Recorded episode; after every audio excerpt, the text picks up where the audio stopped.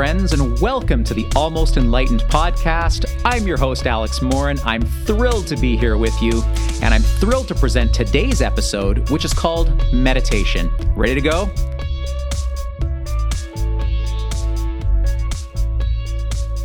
I guess for as long as I can remember, meditation is something that I've believed in. It's probably because my mom had been doing it my entire life.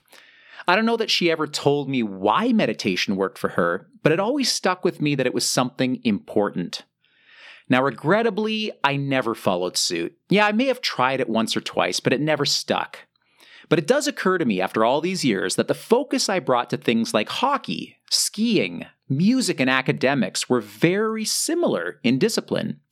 You see, meditation is the practice of shutting off thought, but it doesn't always have to be. For some people, meditation is the ability to focus awareness. For other people, it's a means of achieving clarity. Meditation is what you want it to be. It's very unique to the person who's doing it. To me, meditation is being in the zone, however you want to define that zone. And being lucky enough to pursue a variety of passions early in life, I got a taste and a thirst for being in the zone when I was a kid. See, my earliest love was hockey. I would spend hours in the basement firing pucks at a net. When my little brother was old enough, I'd stick him in the net and keep on practicing.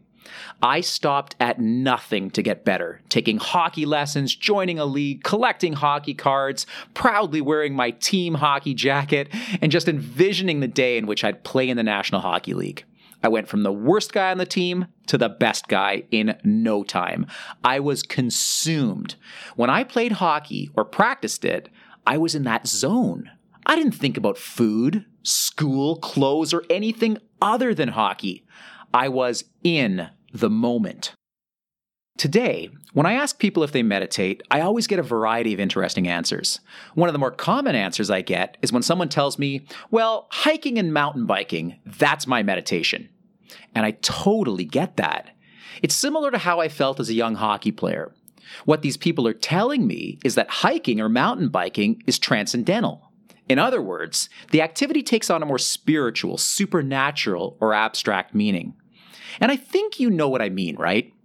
Picture this you're hiking through a forest and you're truly in the moment.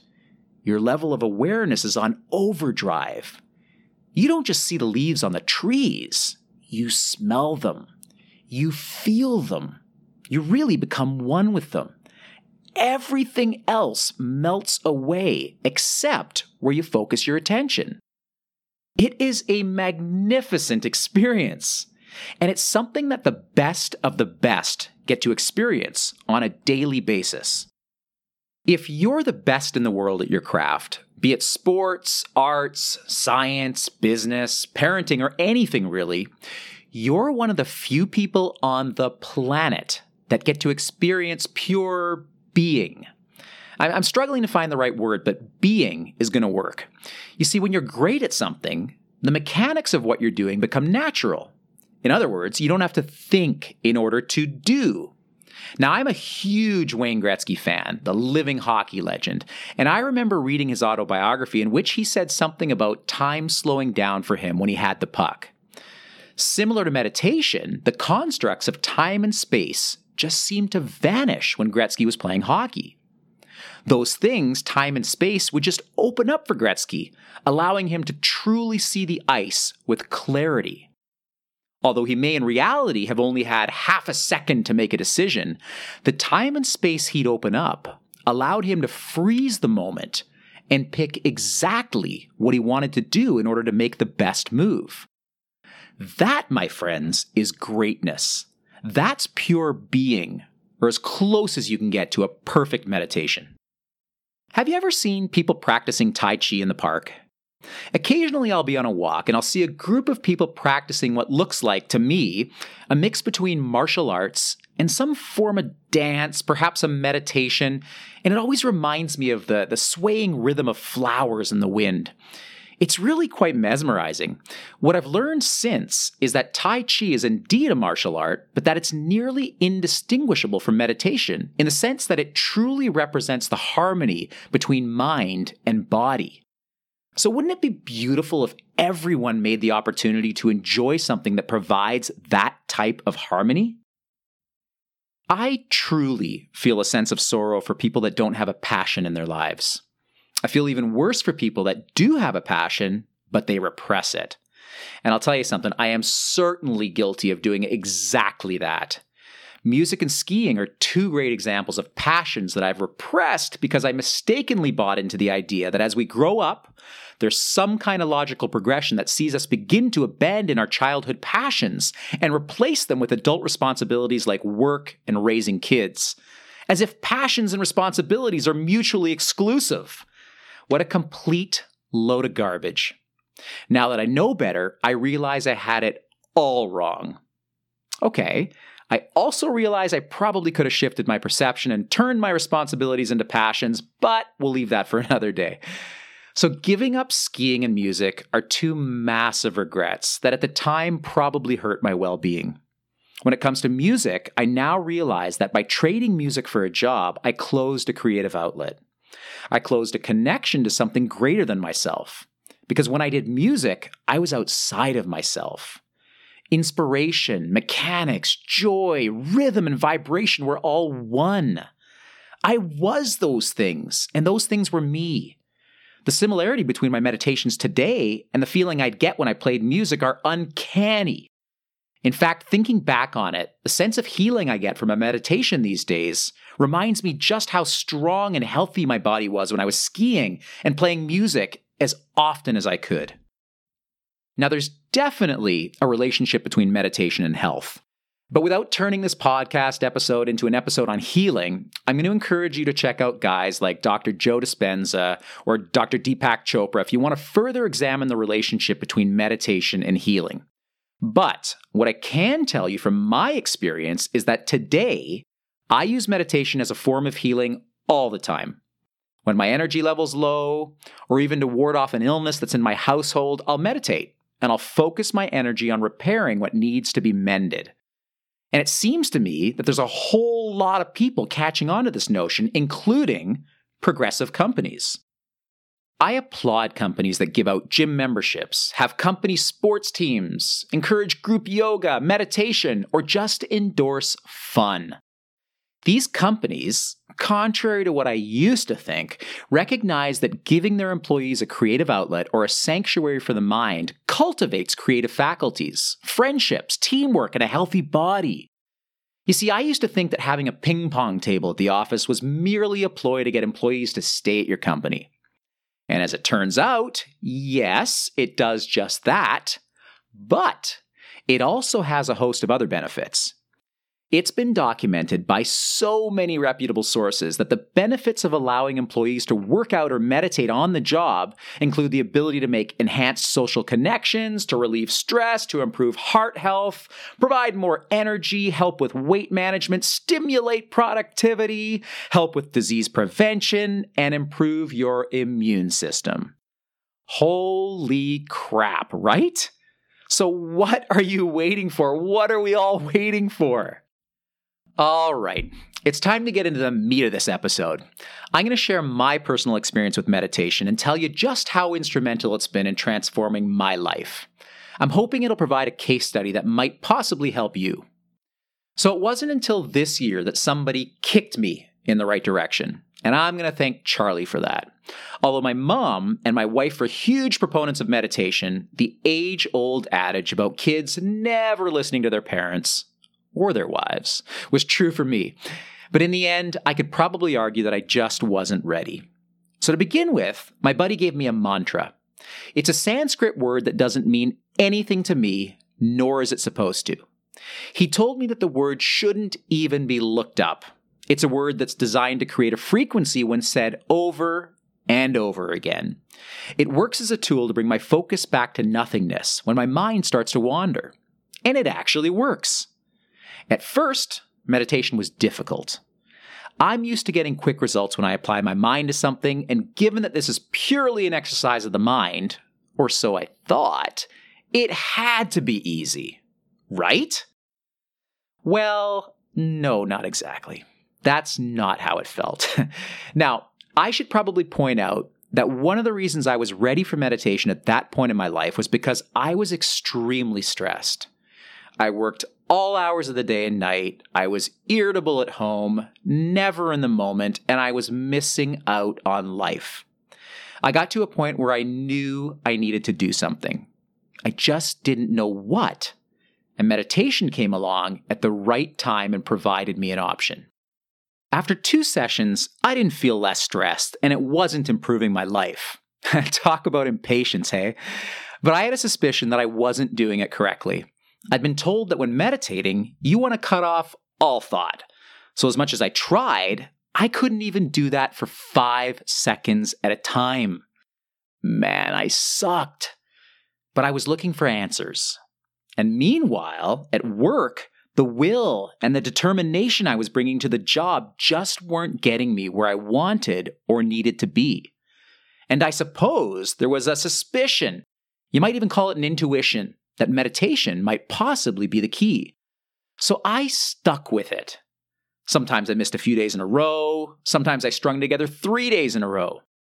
But in order to progress at anything in life, I know you've got to set goals. So I began to try and stretch five seconds of nothingness into six seconds, and possibly even seven seconds. But the mistake I was making is that focusing on time is not an optimal way to eliminate all thought. In fact, focus is thought. So I had no other choice but to let go. I had to submit. And for the first time in a very long time, I stopped trying to control an outcome. Wow. What a lesson. What a lesson in humility. As I'd later discover, nothing is important. Regrettably and admittedly, that includes this podcast. But I quickly realized, or I became aware, that time is an illusion. It doesn't exist. In allowing no thought to come to me instead of searching for it, I further realized that peace and clarity had always been within. I had just buried them. I continued meditating, but with consistency. And this is when everything in my life began to change.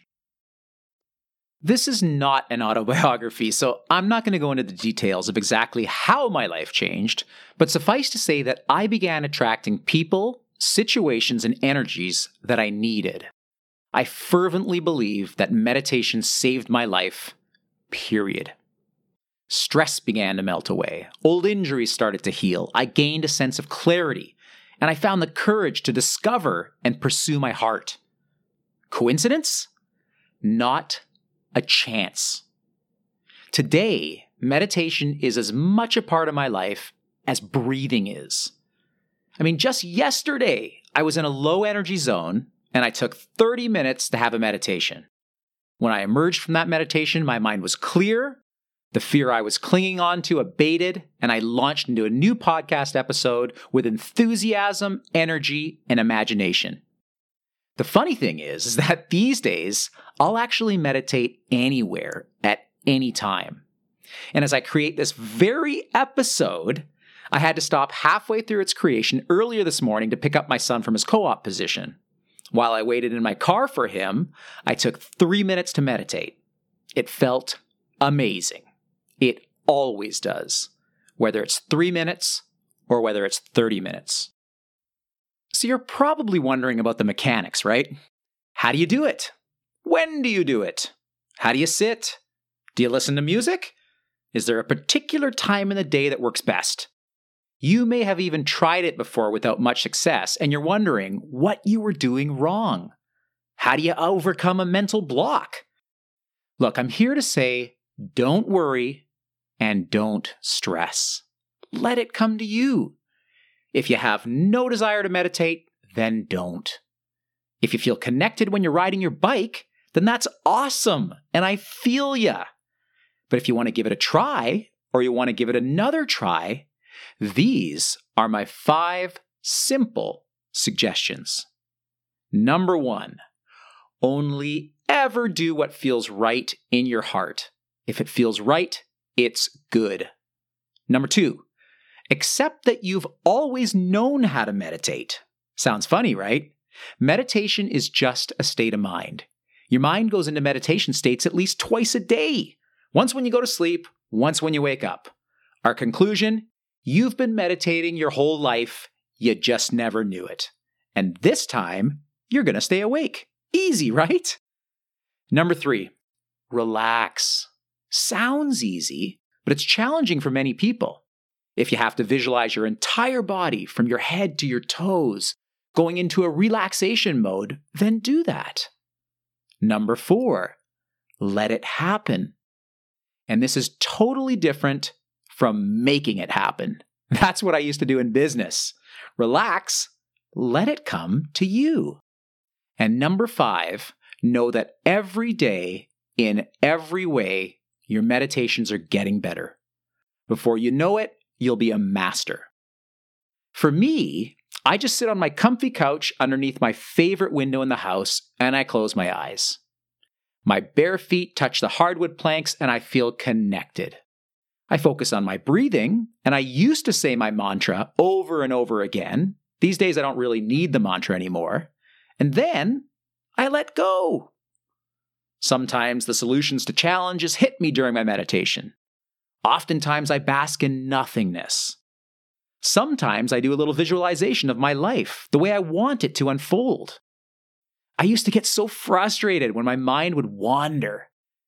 But I've since learned to let that go too, and to simply bring my mind back to nothingness.